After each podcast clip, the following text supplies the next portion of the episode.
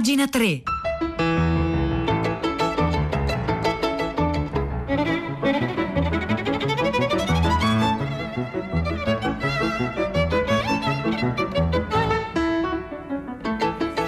Le 9, buongiorno da Vittorio Giacopini, ben trovati a pagina 3, la cultura nei giornali, sul web, nelle eh, riviste. Oggi sfogliando i giornali capita di leggere degli accenni a una caratteristica del nostro tempo, ovvero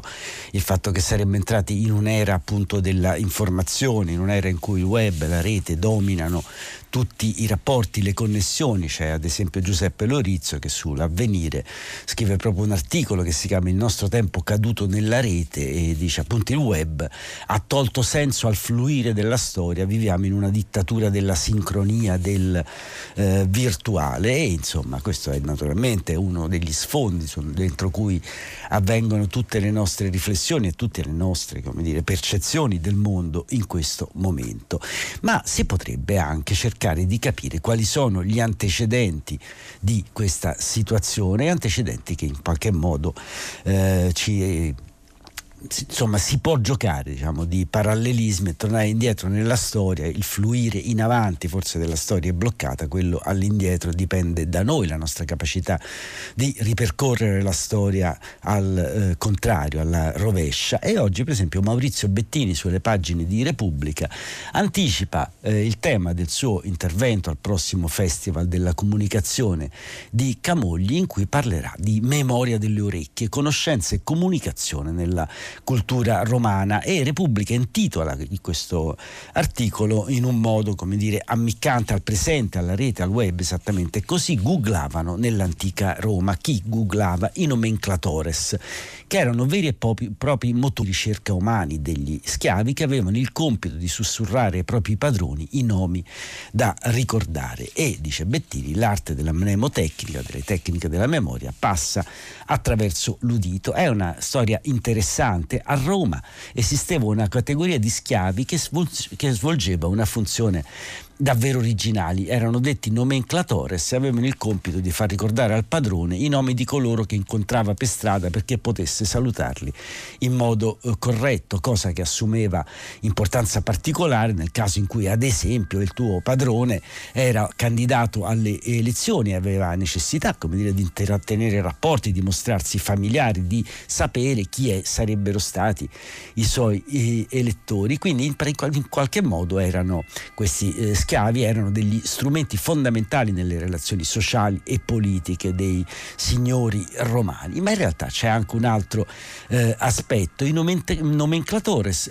presentano un tratto che li rende ancora più interessanti, ci scrive, dice Bettini, ci viene detto infatti che portavano un singolare nomignolo, letteralmente farcitore, un termine che indicava coloro che facevano le salsicce. E perché li avrebbero mai chiamati in questo modo? Ce lo spiega un antico grammatico si chiamano farcitori nomenclatori che senza farsene accorgere, per così dire, infarcivano i nomi di quelli da salutare nell'orecchio del candidato. Dunque il nomenclator, colui che rammenta il nome di qualcuno all'orecchio di qualcun altro, agisce come un salsicciaio. Di conseguenza le orecchie del destinatario costituiscono il contenitore delle informazioni che riceve e lo schiavo ci infarcisce dentro i nomi di cui costui deve ricordarsi. Come si vede l'azione di infarcire informazioni nelle orecchie di qualcuno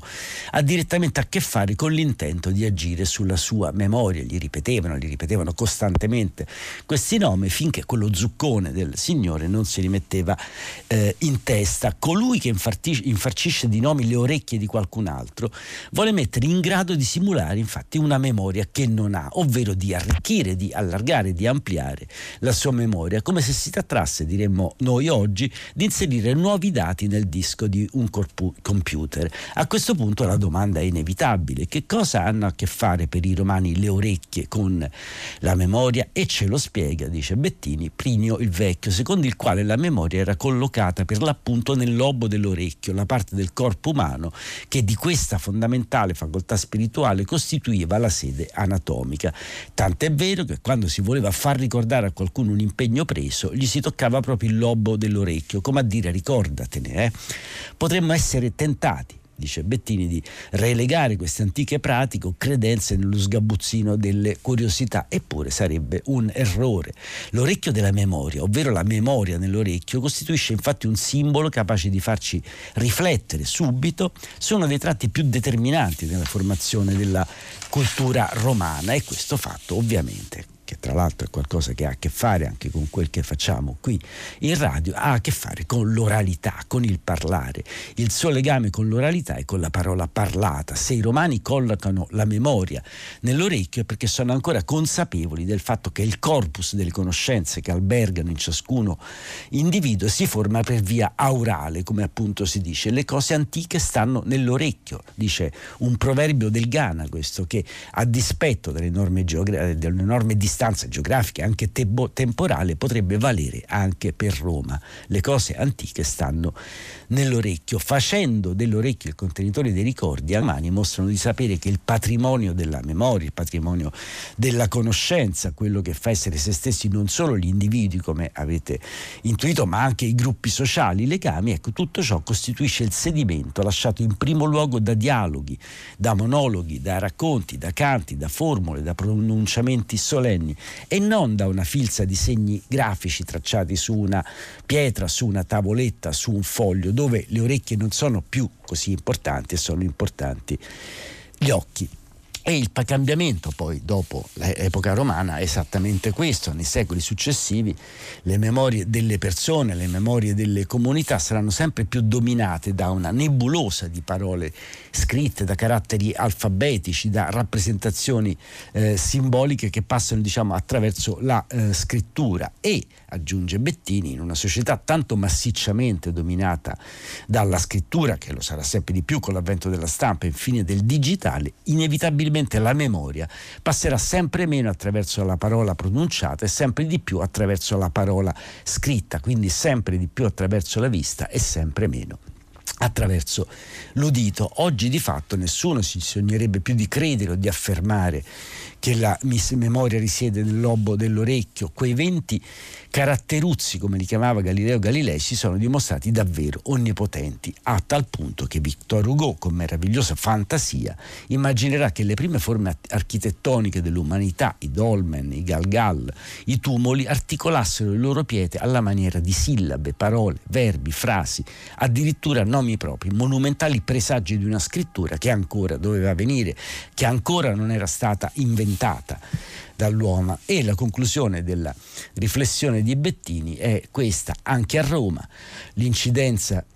esercitata dalla letteratura, come i romani chiamavano la scrittura, è stata grande, ma non c'è dubbio, non c'è, non c'è dubbio, ma questo non può cancellare l'altra faccia della medaglia, ossia il fatto che alcune tra le forme costitutive della cultura romana si sono in realtà concretizzate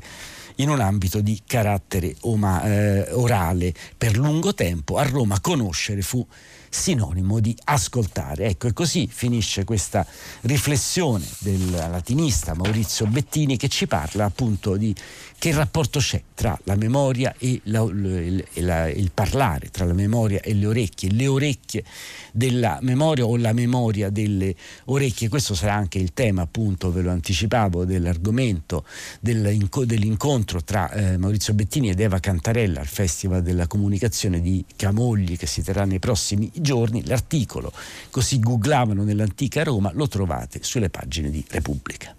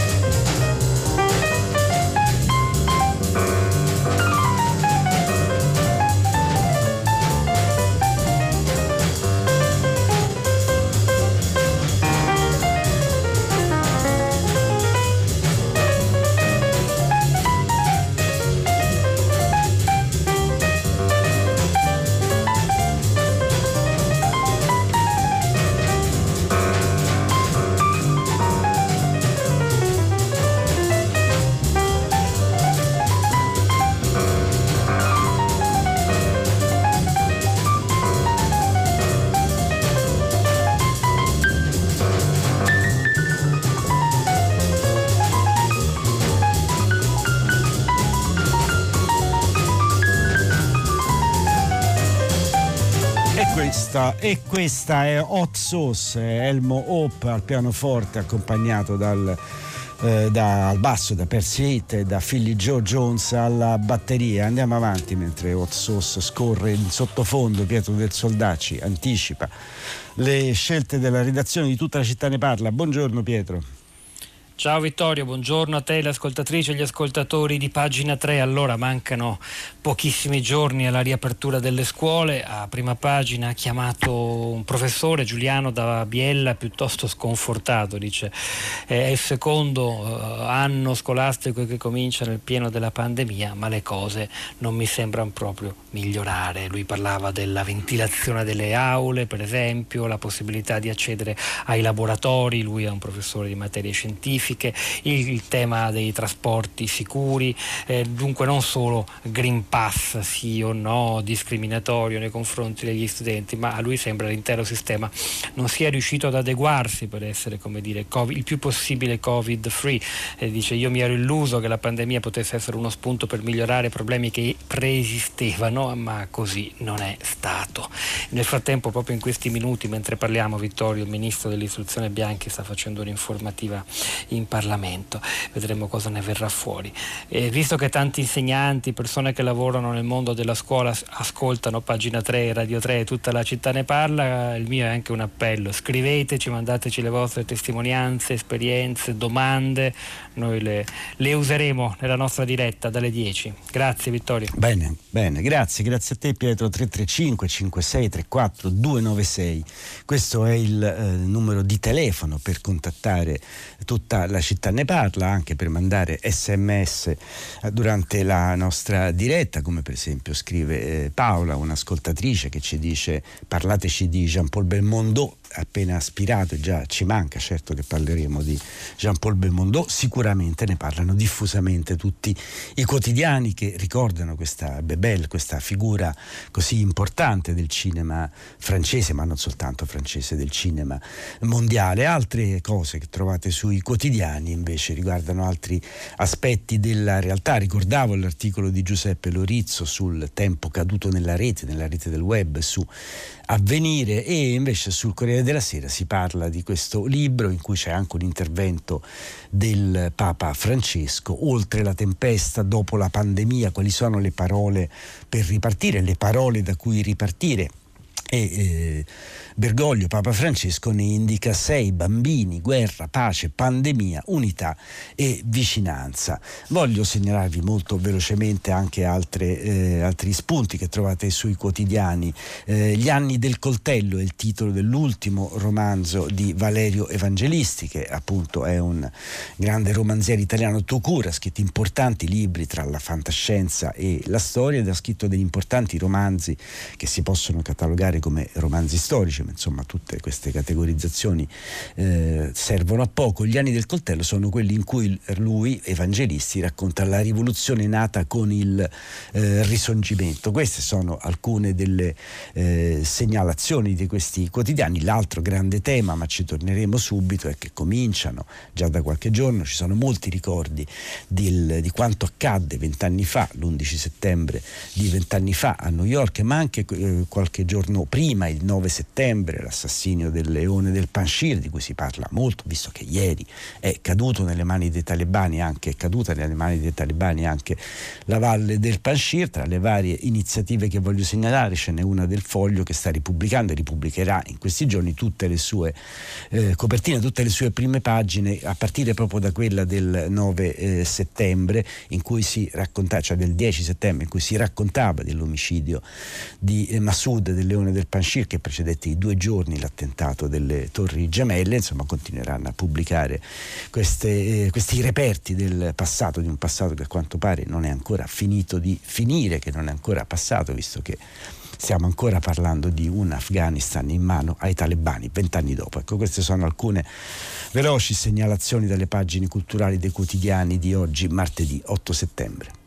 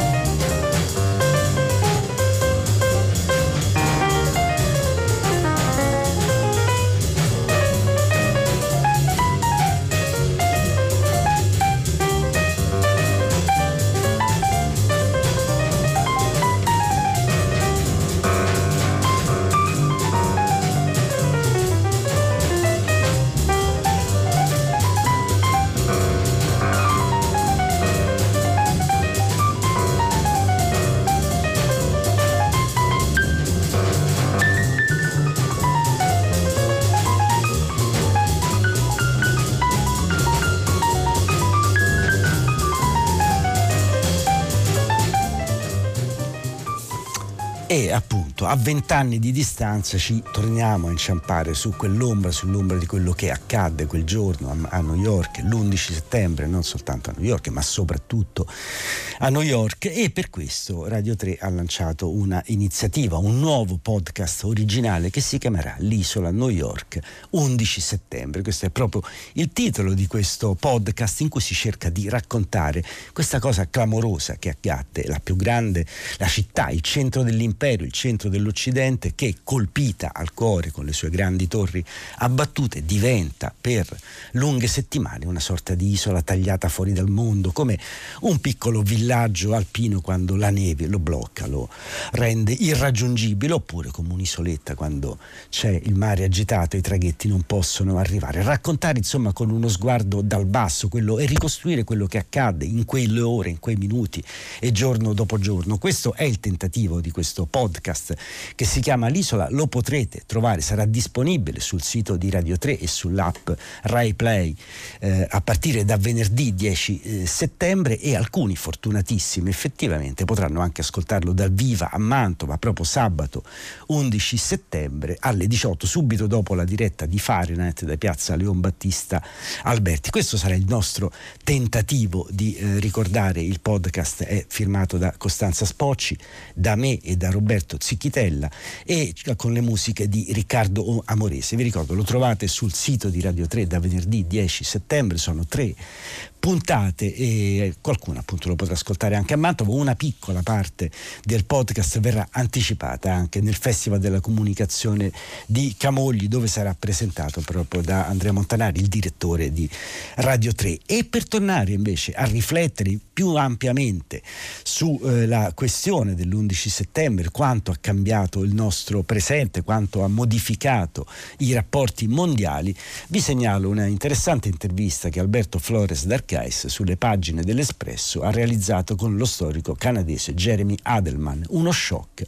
lungo vent'anni con gli attentati alle Twin Towers finì l'egemonia culturale globale degli Stati Uniti, dice lo storico di Princeton, e sono cominciati processi ad andamento lento, il cambiamento climatico, la rivalità con la Cina e non soltanto, ci sono stati vent'anni anche di guerra al terrore e di terrorismo, grandi cambiamenti. È stato smantellato forse il mito degli Stati Uniti e comunque sono cambiate delle cose molto profonde. Non si tratta soltanto dell'11 settembre, dice Alderman, ci sono state tutta una serie di cose che hanno portato alla fine dei precedenti 20 anni di oferia che riguardano l'egemonia americana post guerra fredda, il liberalismo, la democrazia, il libero mercato, l'integrazione globale. E ricorda Alderman una cosa importante, non è un caso che il 2001 fu anche l'anno in cui la Cina entrò nel WTO, cioè nell'Organizzazione Mondiale del Commercio, un processo negoziato anche se era già iniziato prima dall'amministrazione Clinton e negli Stati Uniti c'era allora un grandissimo consenso per questo ingresso del gigante cinese, del gigante comunista cinese tra l'altro dentro il WTO. Questa cosa oggi non esiste più. Quello che si pensava allora è che ci fosse un mondialismo attorno alla grande luce del liberalismo. Vent'anni dopo questo si è davvero decomposto. Lo shock dell'11 settembre è stato un, uno, il primo di una serie. Alcuni sono shock veloci come quello, altri sono stati shock lenti come il cambiamento climatico e la rivalità con la Cina. Bisogna capire dentro tutto questo eh, contesto che fine ha fatto quello che era un po' l'ordine diciamo, politico, il riferimento teorico politico del, del, di allora, il liberalismo come lo si chiamava. E il liberalismo, dice Alderman, ma non è finito, ma è finita sicuramente l'idea dell'America attaccata a se stessa come egemone globale e custode degli ideali del mondo, che era naturalmente un'immagine che gli americani erano molto felici di proiettare su se stessi, ma che ha riguardato anche la gente in ogni parte del mondo. In molti hanno giocato a questo gioco che oggi ha subito un duro colpo e nell'intervista si va avanti, si parla di molti temi e naturalmente due tra i temi importanti che vanno segnalati sono il terrorismo, se è ancora ancora una minaccia reale all'interno degli Stati Uniti e su questo dice bisogna capire quali sono effettivamente le minacce e poi c'è all'orizzonte la possibilità di una nuova guerra fredda. Potrebbe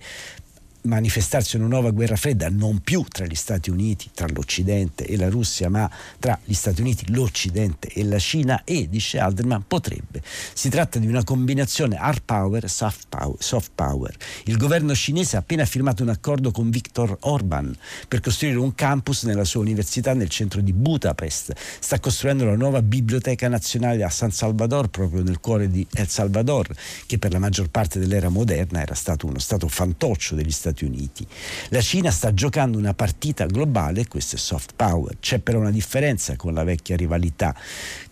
tra l'Unione Sovietica e gli USA e questa differenza è diventata evidente con la fase della decolonizzazione. La Cina e gli Stati Uniti sono interdipendenti in un modo che gli Stati Uniti e eh, l'Occidente e l'Unione Sovietica non sono mai stati. Ecco, questa grande interdipendenza economica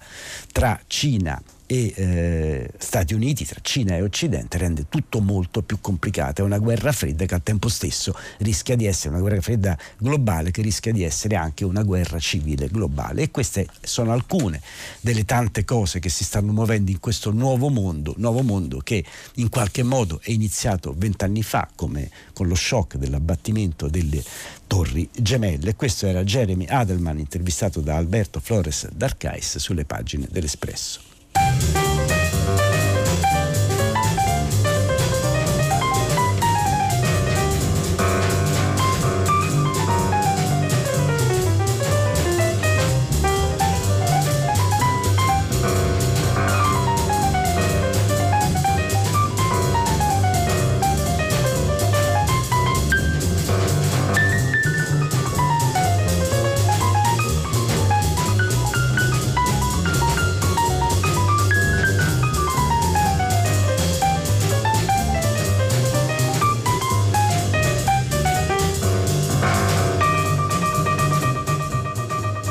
Veniamo a Jean-Paul Belmondo, è il momento perché è un grande attore che ci ha lasciato, vi ho detto ci sono moltissimi articoli sui quotidiani, non possiamo trascurarli. In particolare vi voglio segnalare il ricordo di Goffredo Fofi che sulle pagine di Avvenire ci racconta Jean Paul, il nuovo che avanzava. Se Delon, pur bravo, si muoveva nella tradizione giovani, degli attori giovani del cinema classico, fu Belmondo a catturare l'attenzione dei giovani critici in quanto più irriverente e aggressivo. E ricorda uh, Fofi, tre erano i giovani attori che si imposero alla fine degli anni 50 50 nel rinnovamento del cinema francese, nella rivolta della Nouvelle Vague contro il cinema di papà. Belmondo era il più nuovo, Alain Delon il più bello e poi c'era un terzo, Laurent Terzieff, il più bravo e il più sfortunato che ebbe delle piccole rivincite come attore teatrale. Ma se Delon, pur bravo, si muoveva nella tradizione degli attori giovani del cinema classico, fu Belmondo a catturare l'attenzione dei giovani critici, irriverente, aggressivo, spavaldo e soprattutto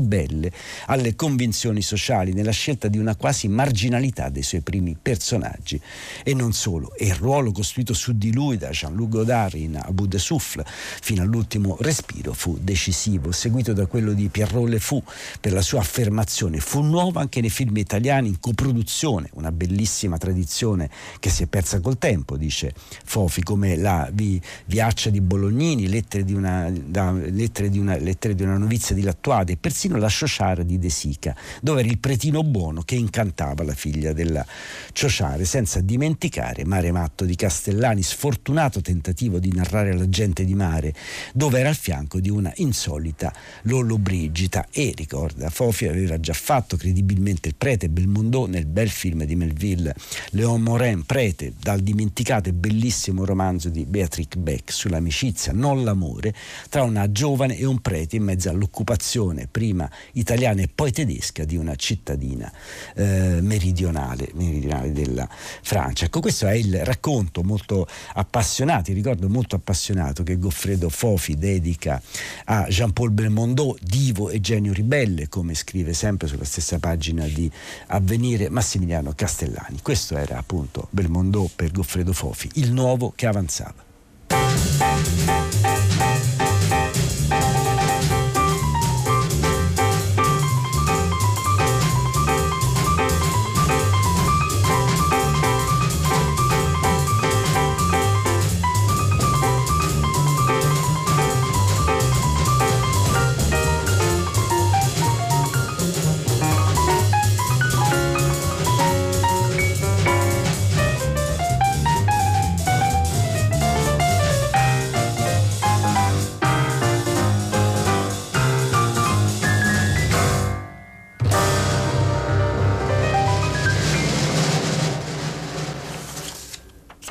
E questo rullare di, bass, di batteria era Philly Joe Jones che eh, segnava la fine di questo brano Hot Sauce di Elmo Hope con Elmo Hope al pianoforte, Percy Ett al basso e appunto Philly Joe Jones alla batteria. Abbiamo parlato di Belmondo, abbiamo parlato quindi indirettamente di Francia, ma non soltanto di Francia, di immaginario, di Italia, di cinema, ma insomma torniamo alla Francia perché appunto sulle pagine del, eh, del, eh, del foglio Giulio Meotti ci racconta una iniziativa interessante che è stata pensata dai sopravvissuti di Charlie Hebdo, ovvero il settimanale satirico eh, francese che è stato oggetto anni fa di un terribile attacco eh, islamista, jihadista appunto con molti eh, disegnatori e molti scrittori che vennero uccisi in quell'attacco e poi ci sono stati altri episodi, non ultimo la decapitazione del professore Samuel Paty, proprio reo di aver fatto vedere queste famigerate vignette eh, su eh, Maometto che Charlie Hebdo aveva, fatto, aveva pubblicato, le fece vedere in classe e venne ucciso. Insomma adesso per segnalare che bisogna in qualche modo rompere questa omertà, questo silenzio, la paura soprattutto nei confronti del dell'islamismo e soprattutto è anche non avere nessuna complicità quanto, quanto, con, con, quanto sta succedendo adesso in Afghanistan con il ritorno al potere dopo vent'anni dei talebani, beh, alcuni dei sopravvissuti di Charlie Hebdo hanno chiesto al presidente francese Emmanuel Macron una iniziativa eh, inedita, la creazione di un museo, di un museo del disegno satirico, in modo che queste tanto controverse vignette, tutto il, insomma, il discorso della satira eh, disegnata possa avere un suo riconoscimento, un riconoscimento che in qualche modo la metta al riparo anche diciamo, da tutti i troppi dubbi, le troppe esitazioni, le troppe pa- paure che abbiamo noi stessi. E scrive appunto Meotti in questo articolo la creazione di un luogo del genere è tanto più giustificata in quanto la stampa satirica appartiene alla nostra storia e si è sviluppata fino ai giorni come un contropotere, recita così l'appello firmato da Mers Bonischi Cocò, sopravvissuta all'attentato del gennaio 2015, da Riss, attuale direttore di Charlie Hebdo, e Xavier Gors, ex vignettista di Le Monde, dimessosi dopo la pubblicazione di una vignetta accusata di transfobia. E questo appunto è il tempo. Ma non è solo, non è solo in Francia che sta, si sta dibattendo di questo. La leggenda del fumetto Frank Miller è una delle superstar della scena internazionale grazie alle sue storie di Sin City, sta chiedendo appunto cose del genere, sta organizzando nelle contea inglese del North Yorkshire, uno dei festival più importanti della Gran Bretagna, proprio basato sul fumetto satirico e in qualche modo il disegno, disegno come di, come espressione di libertà, di protesta, di eh, e anche di critica sociale naturalmente. Come dicono gli estensori dell'articolo, i sopravvissuti di Charlie Hebdo, bisogna appunto dare particolare spazio a questa forma di espressione perché non solo è un'alta espressione culturale, ma è una forma, una delle poche ancora rimaste di controcultura. E con questo appello, diciamo, con questo invito a rivalutare la controcultura finisce eh, pagina 3 di oggi. Da Vittorio Giacopini, l'appuntamento è domani mattina alle 9, grazie a Danilo Solidani in Tecnica e vi saluto con Marzia Coronati in redazione, Cristiana Castellotti e Maria Chiara Beranec alla cura del programma e Piero Pugliese in regia.